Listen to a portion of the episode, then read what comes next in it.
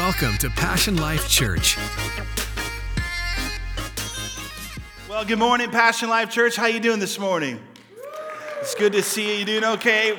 Well, welcome to part three of the series that we've been called, we've entitled Body Parts. And let me just let you know that next week uh, is Thanksgiving week, and uh, uh, we have so much to be thankful for, but we will have church on Sunday at ten a.m., and we are going to look at this part of body parts, and we are going to talk about the body, Jesus' body, being broken for us, and we're going to take communion together. It's going to be a great time of reflection and, uh, and, and just being thankful, and so I'd just love for you to come and bring some of those crazy family members with you. Come on, somebody, that are coming over for the food, and invite them to church. You never know what, what God can do. And so this morning we're in part three as we continue this amazing series. And really what we've been talking about is about what it means to be the body of Christ. You know, when you and I receive Jesus as our Lord and Savior and He comes inside of our lives, um, the Bible says you become a part of the body of Christ. And Paul gives us this amazing analogy, and he talks about how, and he gives us this analogy that he uses kind of like our natural body, that as we are the church, the church is called the body of Christ, and Jesus is the head of the church.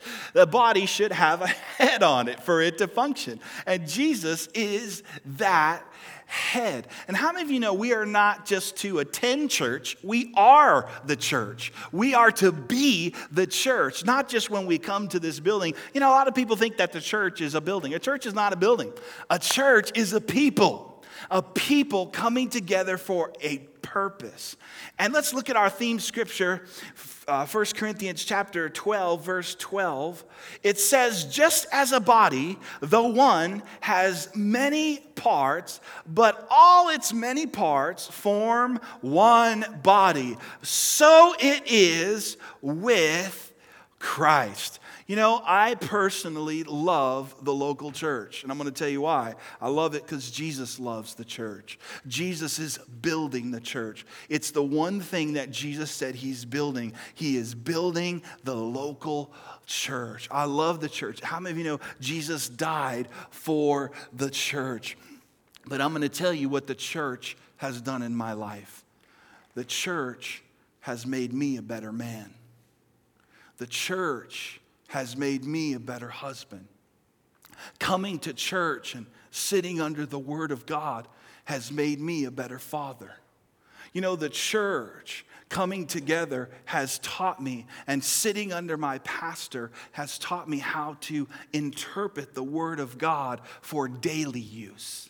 So when I'm going through things, I was thinking about this week how grateful I am to have a pastor in my life that helps me to understand the Word of God.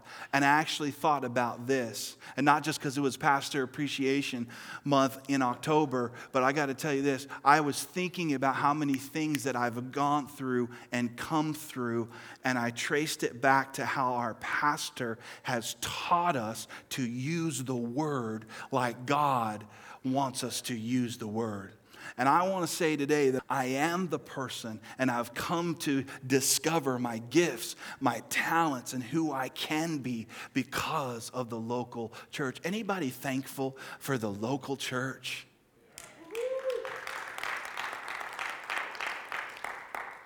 And I'm going to just encourage you. Jesus loves the church. And when we love God, we should love His church. I'm always concerned when people say, I love God, but I don't go to church. No, we're supposed to love God. And when we love God, we love His house. Come on, somebody. This morning, what I want to talk to you about is I want to talk to you about body chemistry. Since we're in this series, Body Parts, we've actually talked about body building, turning our house into a home. Last week, I talked about body functions, that we, a body functions together in harmony, that your arm is not supposed to be disconnected from the body. So many people, so many Christians live as spiritual amputees. They live disconnected. disconnected from the body. They don't go to church. I talk to people a lot. Well, I just kind of stay home. I, you know, I watch this church service on the internet. Hey, that's all good. But let me just tell you this. You need to be a part of a local church. Disconnected body parts never fulfill their function. And so God wants us to be connected. And we talked about how the body functions. But today, let's talk about body chemistry. You know, when we're talking about individuals who are in love, a lot of times we'll say, woo, you know what? They got some good chemistry together. I remember before I was married, man, I dated some girls. And uh, they were pretty, not as pretty as my wife, but they were pretty, right? And they were, man, and I was like, whoa, I can't even believe that she would consider going out with me. And we would go out, and I would, wow. But there was no chemistry. Can I tell you why? Because she never laughed at my jokes. And when I met my wife and we started talking, some of them, my jokes went right by them. Or they would say, you know what, I don't think that's funny. I was like, ooh, wicked witch, the wicked witch of the West.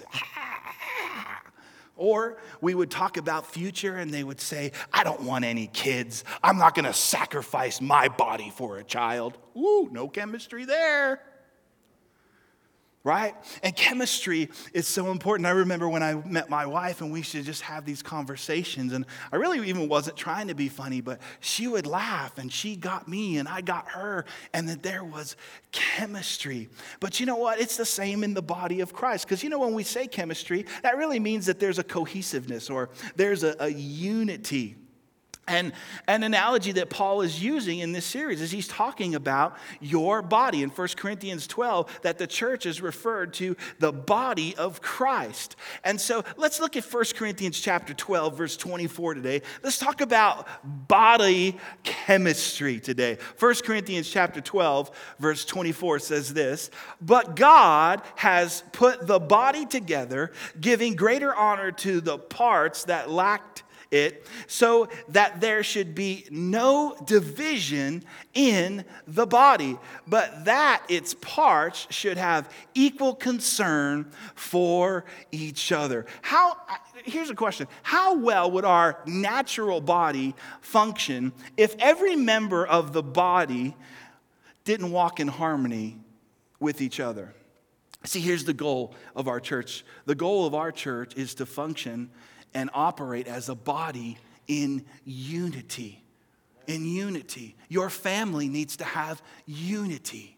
You know, Jesus said it this way in Matthew twelve twenty-five. He said, every kingdom divided against itself will be ruined, and every city or household divided against itself will not stand. Listen, it doesn't matter how powerful the kingdom is. If a kingdom in itself is divided, it will not stand. And it's the same even with our families. If our families are divided, guess what? It will not stand. If your marriage is divided, it will not stand. Why do churches fail? You know why churches fail? Because they have a divided purpose. They have what we call division. It's not just one vision, it's divided vision. And so the Bible talks about how when there's divided vision and that we have to guard against envy, we have to guard against uh, strife. You know what? Listen to this. Listen to how powerful James tells us that we have to be on guard for strife, because look at what it does. In James chapter three, verse sixteen, it says, for where envying and strife is, there is what? Confusion and every evil work. See, the way that the enemy destroys and comes into churches is he tries to divide people. The way that he comes and his goal is to steal, kill, and destroy from your marriage. His goal is to steal, kill, and destroy from your family. And here's how he does it. He does it by division, where there's lack of unity. And James says that when there is strife, you are opening up the door to every evil work. It got quiet in here. And so we need to guard the unity of our churches. We need to guard the unity of our marriages. We need to guard the unity of our family. So what I wanted to do today is we talk about body chemistry. I want to give you four insights, powerful insights about unity today. And so if we know that strife and envy and hate are the source of division, then here's number one. Unity will abound where love flows. Oh, let me say that again. Unity will abound where love flows. Flows. And just like blood is to your natural body, that it flows through your body, love is to our spiritual body. And just as the body part, if if it's if it, it doesn't have a supply of blood, it'll get cut off. Guess what happens even in church? People get disconnected when they don't feel the flow of love. You know, I love that scripture that says, God is love. Love. So what happens? See, strife, what is what does it do? Strife divides. But you know what love does? Love unites. And without love, there can be no unity. But where love flows, life flows. I haven't met one person that doesn't want to be loved. You know, people say that, and they come across sometimes as hard, but you know, reality is, is that we all want to be loved. And I got to tell you why, because there is a hole in our heart that God has put there for him, and that hole can only be filled by him, and he is love. All of us have a longing to be loved. All of us have a longing to belong. But you know what? If people don't feel loved and appreciated, guess what they do? They start to get disconnected. They start to drop off. Paul said said it this way in Colossians chapter two, verse two, and I love the way the Amplified Bible says it. It says, "For my hope is that their hearts may be encouraged as they are knit together unselfishly in love." Did you know that love is not selfish? Did you know that love is actually unselfish? Love actually considers other people first. And the mission of Passion Life Church is to be a river of love. Now notice, notice what I didn't say. A river of love when the world loves us. I said a river of love despite what's going on in the world. Because right now the world is divided. Right now the world is full of hate. There's people that hate the president. There's people that love the president. There's people that like you. There's people that hate you. But there is just this division in our nation. But you know what? We need to have a river of love. And I'm going to tell you why. John says it best in John chapter seventeen, verse twenty. You can turn over there. John chapter seventeen, verse twenty. Watch this. He says this, "My prayer," and this is Jesus talking, "my prayer is not for them alone.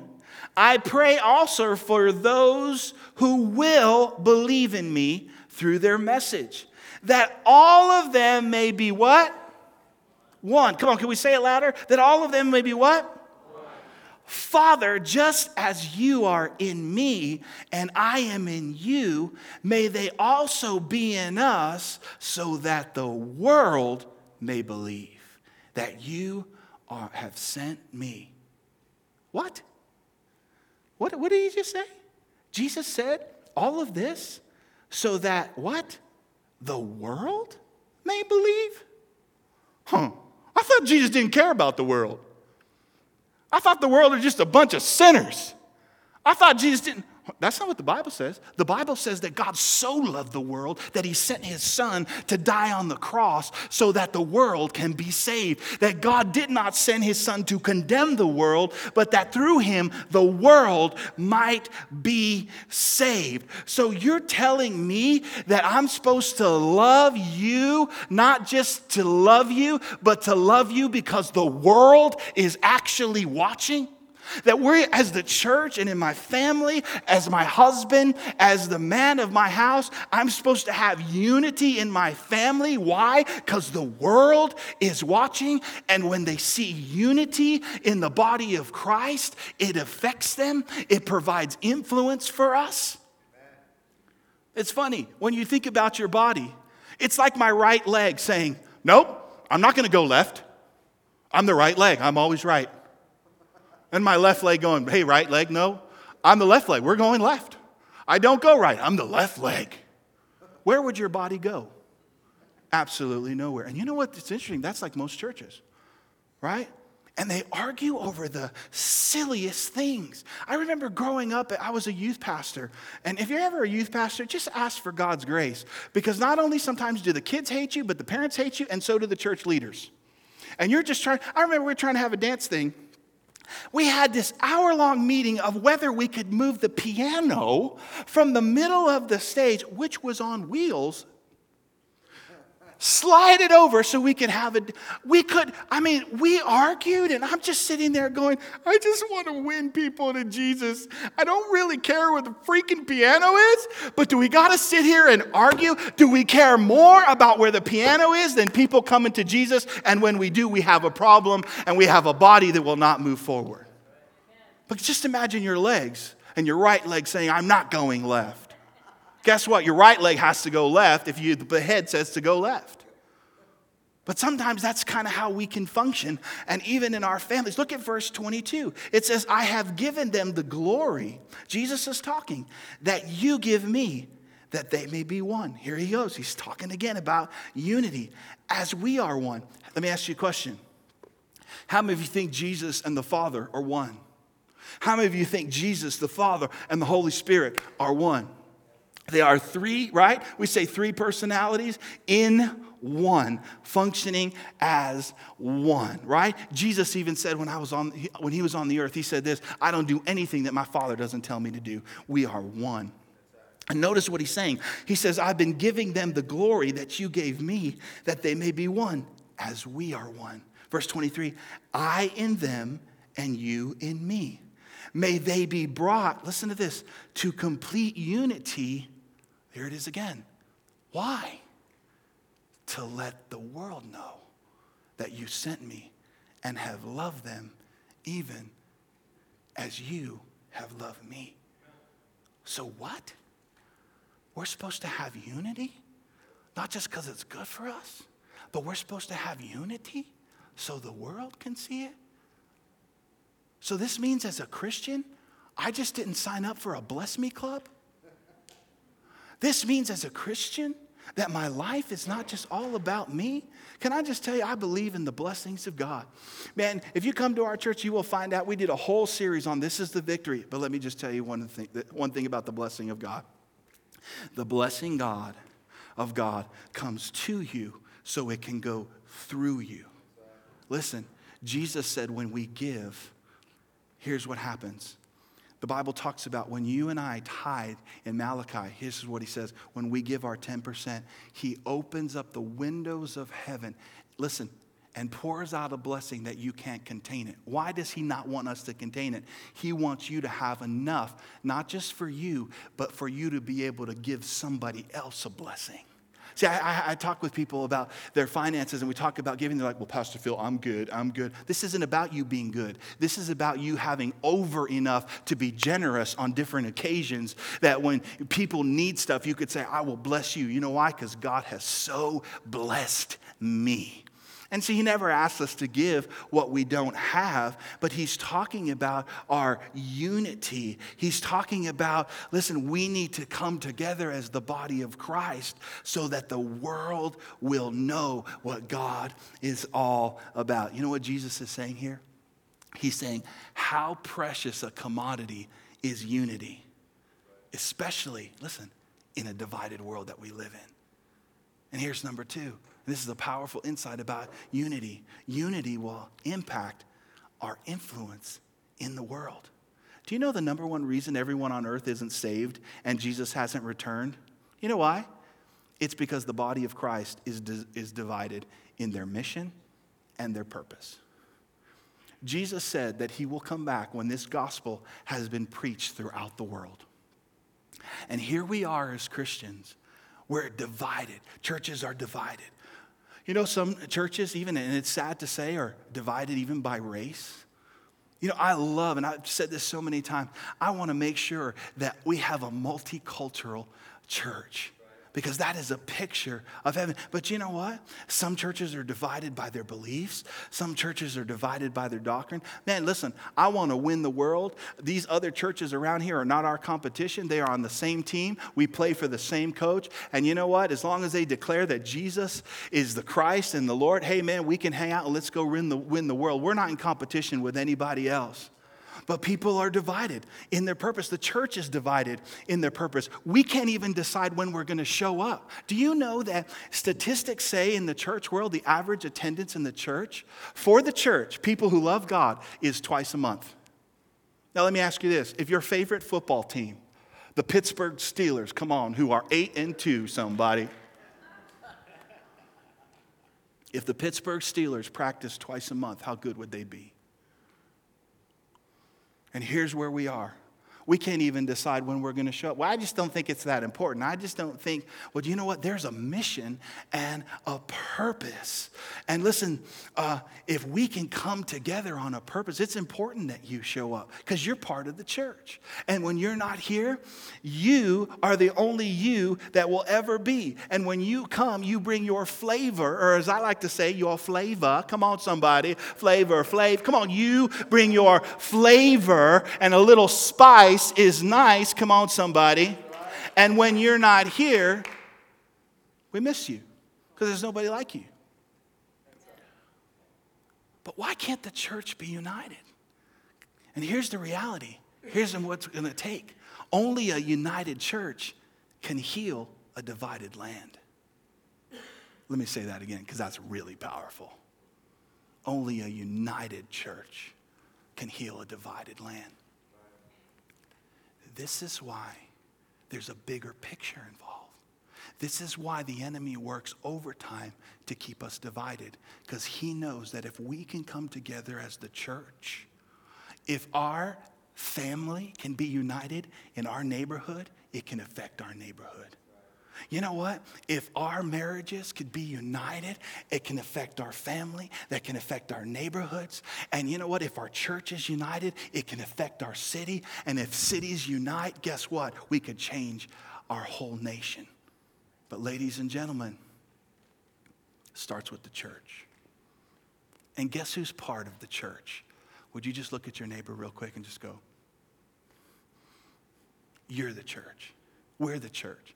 I used to tell our kids, they're like, I ain't, you know, I just don't like coming to youth because it's boring. And I'm like, well, that's because you're boring, because I ain't boring. I tell my kids all that, you want to know what kind of church we're going to have? Well, it's the pastor. No, we're going to have the type of church because guess what? We create the atmosphere in here. And you have ten boring people in here, and it doesn't matter how energetic I am, doesn't matter how many monsters drinks that I have drank and try to get you. If you're going to be boring, some of you have choose. I'm going to church because I got to go to church. And you come in here with a sourpuss face and you sit down, all right? And you have four or five people doing that like, oh, man, I'm here to pay for my sins. Oh, man. Yeah, you know what? Well, gosh, man, it really stinks to be you. You're the church. This building isn't going to be passionate. We've got to be passionate. We've got to come together. And I like to say, we got to bring it. Oh, I just didn't like the worship. Well, did you worship? Because I didn't see you singing. Nobody's singing. Hey, you sing. I didn't know if I was turned to the wrong way because nobody said anything. I want our church to be on fire. Are you on fire?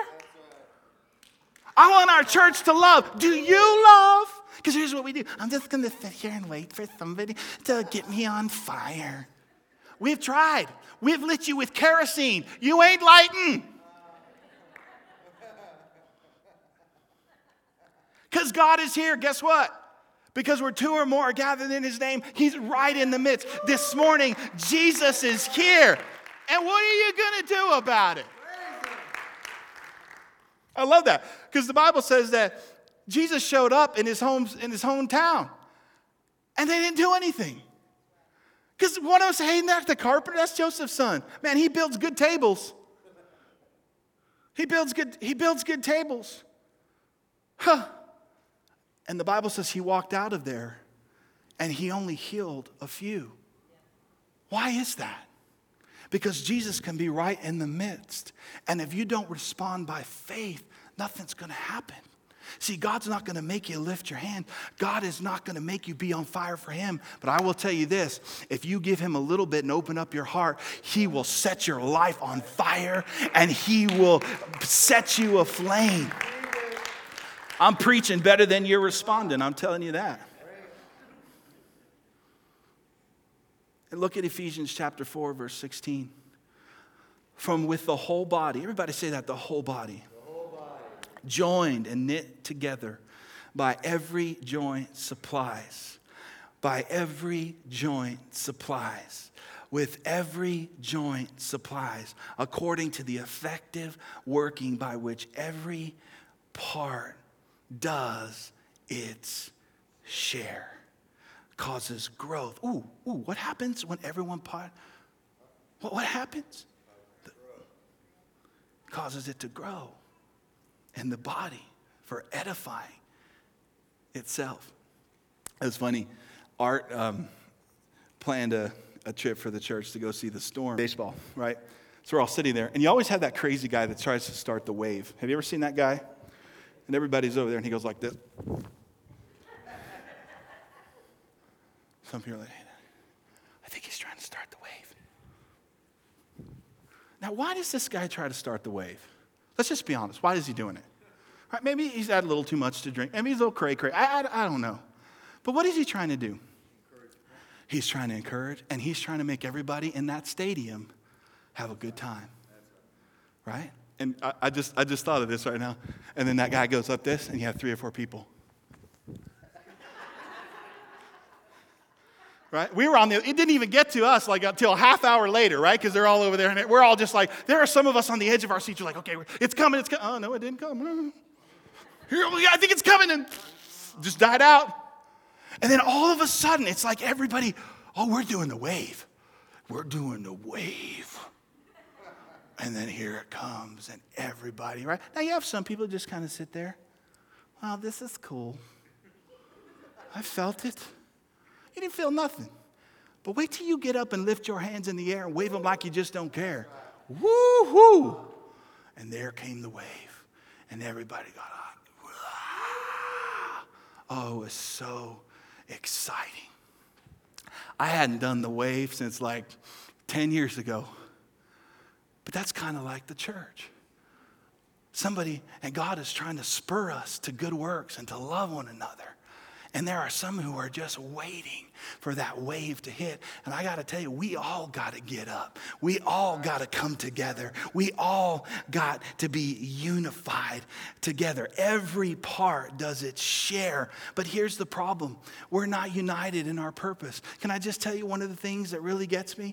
It's like the people who have been reached by the gospel don't want to reach other people now.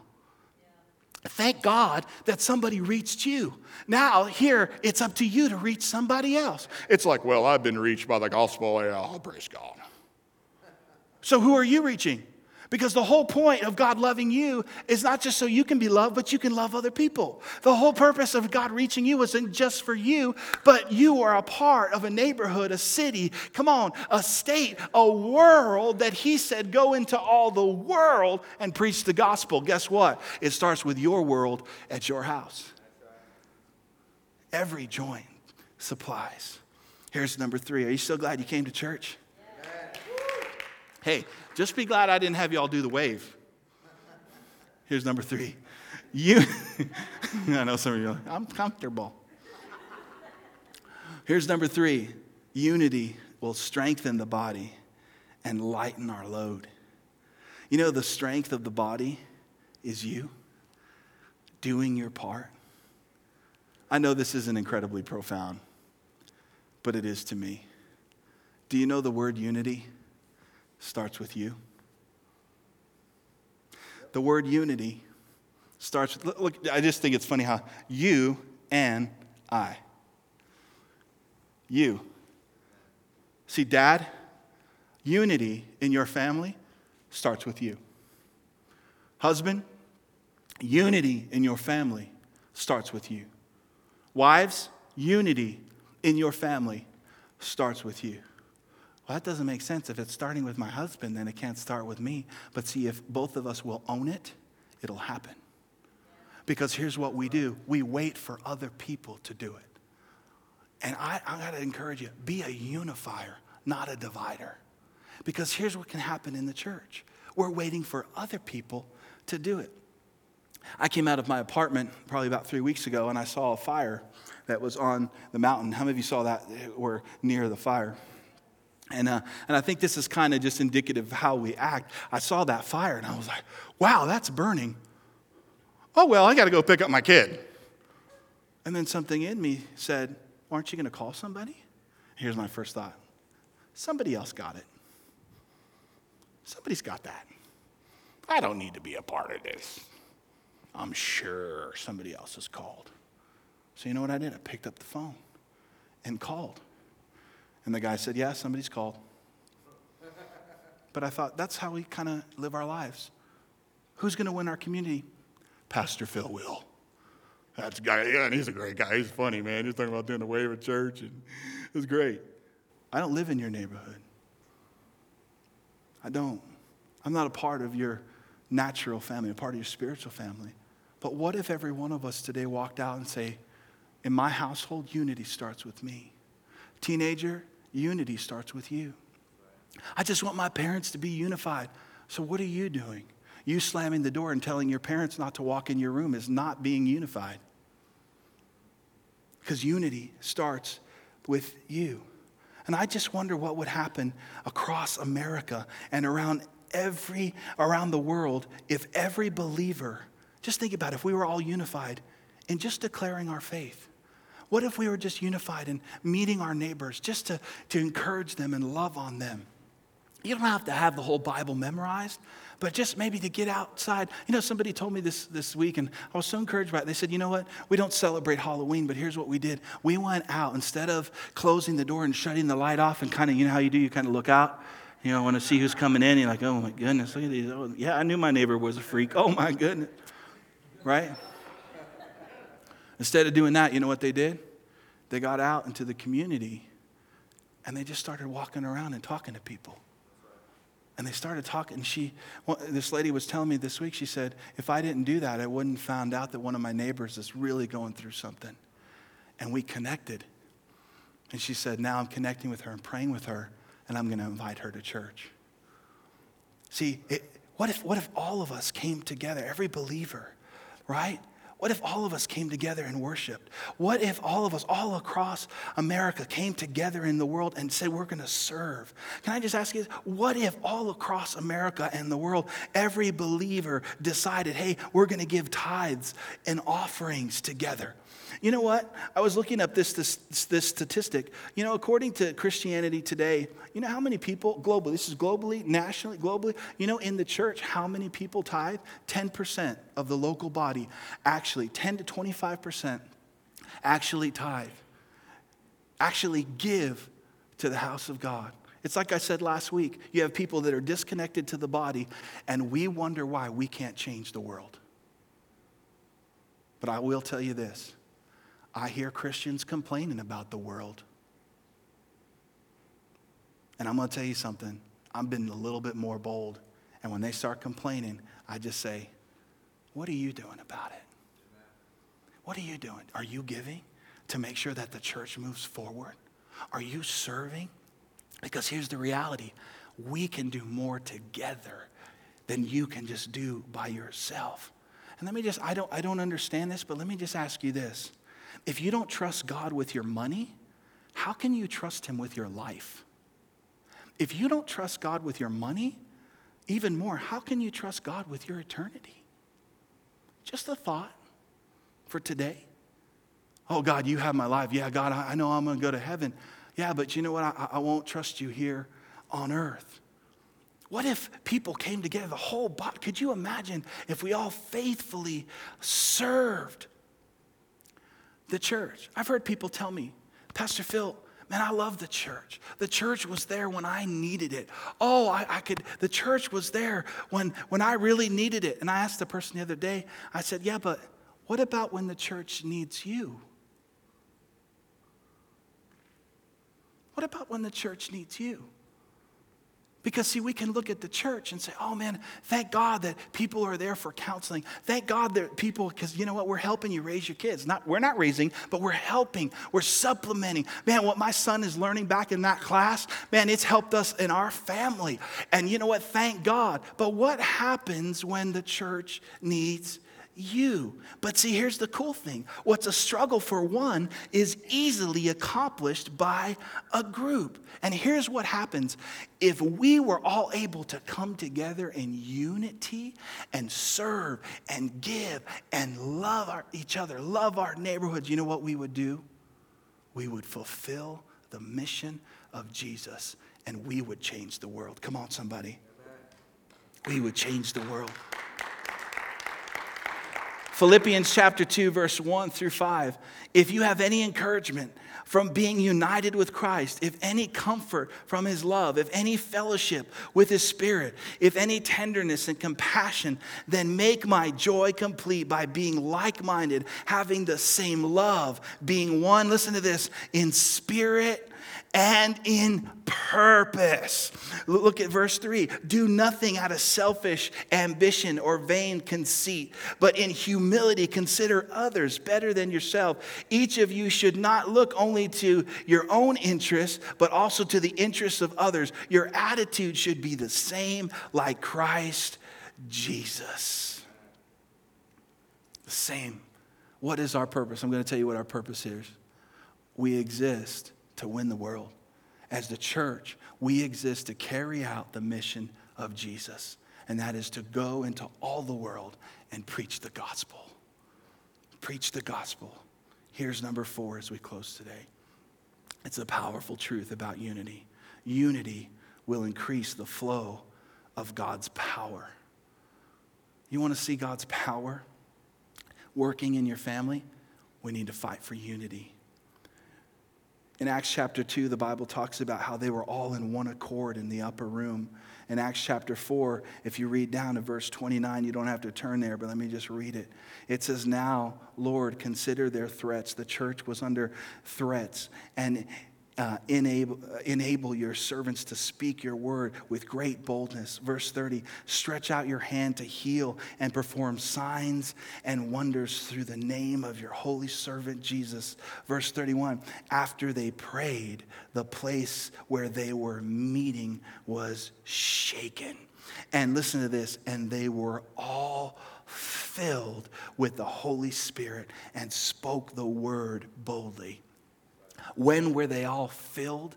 They were all filled when they came together with a common purpose and a common unity.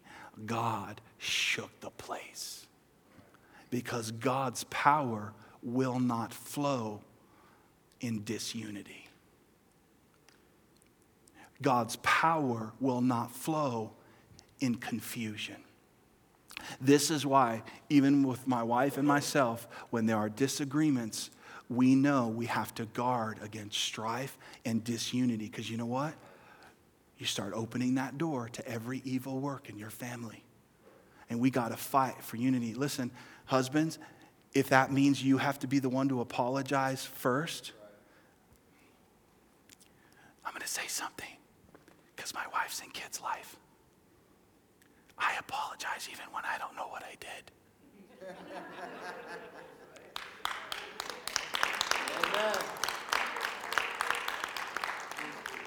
Sometimes I don't understand. But guess what? It doesn't matter.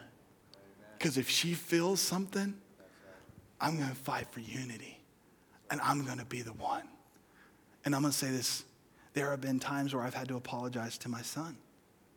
See, I, I think sometimes as parents we think, well, you know what, our, our kids, and they need to respect. Yeah, you know what? They'll respect you a whole lot more when you admit when you're wrong, even as a parent. Because I want to fight for unity. I want to keep that relationship with my son. And if I don't keep my word, or I did, I say, you know what, son, I'm sorry. Daddy, daddy, daddy missed that. I, I, I miss, I'm sorry. Because you know what? I want unity, because I want God's power to flow within us. And I'm being honest with you today. Unity starts with you, and it'll increase the flow of God's power. I want to just close with this story. There's an old, there's a story in the Old Testament in Genesis chapter eleven. You can read it later. It's, it's about the Tower of Babel. Maybe some of you have, have read the story. But God told all of the people, he says, listen, I want you to be fruitful. I want you to multiply. Listen again. Listen to this. I want you to fill the earth. I don't want you to just stay in this little group, but here's my command. I want you to reach the world. I want you to fill the earth. And here's what they said. Nope. We're going to stay right here. As a matter of fact, in rebellion to God, here's what we're going to do. We are going to stay right here, and we're going to build the biggest tower that we can build. And the king, his name was Nimrod. His actual name in the Hebrew means rebellion.